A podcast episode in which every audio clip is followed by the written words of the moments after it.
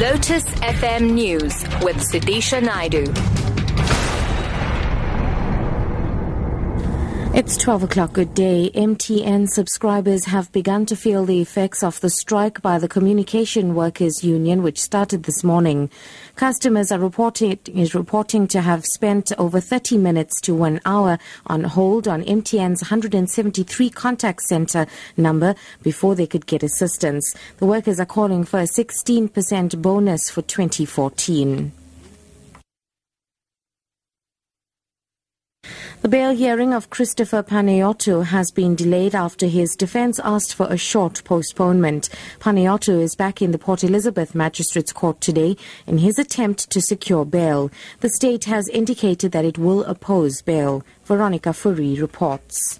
Magistrate Abigail Beaton is unhappy that Advocate Terry Price, representing Panayiotou, is not in court and represented by another legal representative, Paul Rulofsir.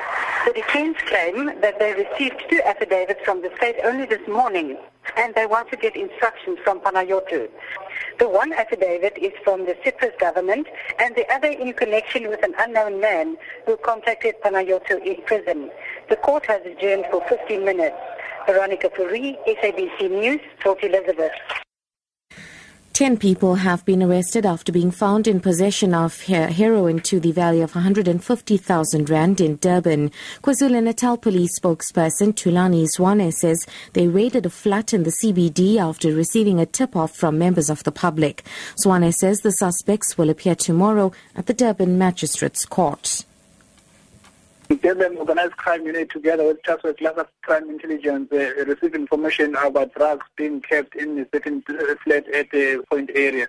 Uh, then the members started to go to that uh, flat and they raided it. When they raided the said flat, they found a, a straws of uh, heroin to the value of more than 150,000 rand. And finally, a five-year-old boy, Aliandro Pugi, who was stabbed several times during a hijacking incident, is recovering at the Union Hospital in Boksburg, east of Johannesburg. It's alleged his father was hijacked by three suspects when he stopped at a traffic light on Trichardt Road in Boksburg. Ditaba Tsotsetsi reports. It's alleged his father was driving along the road when he was approached by three suspects. They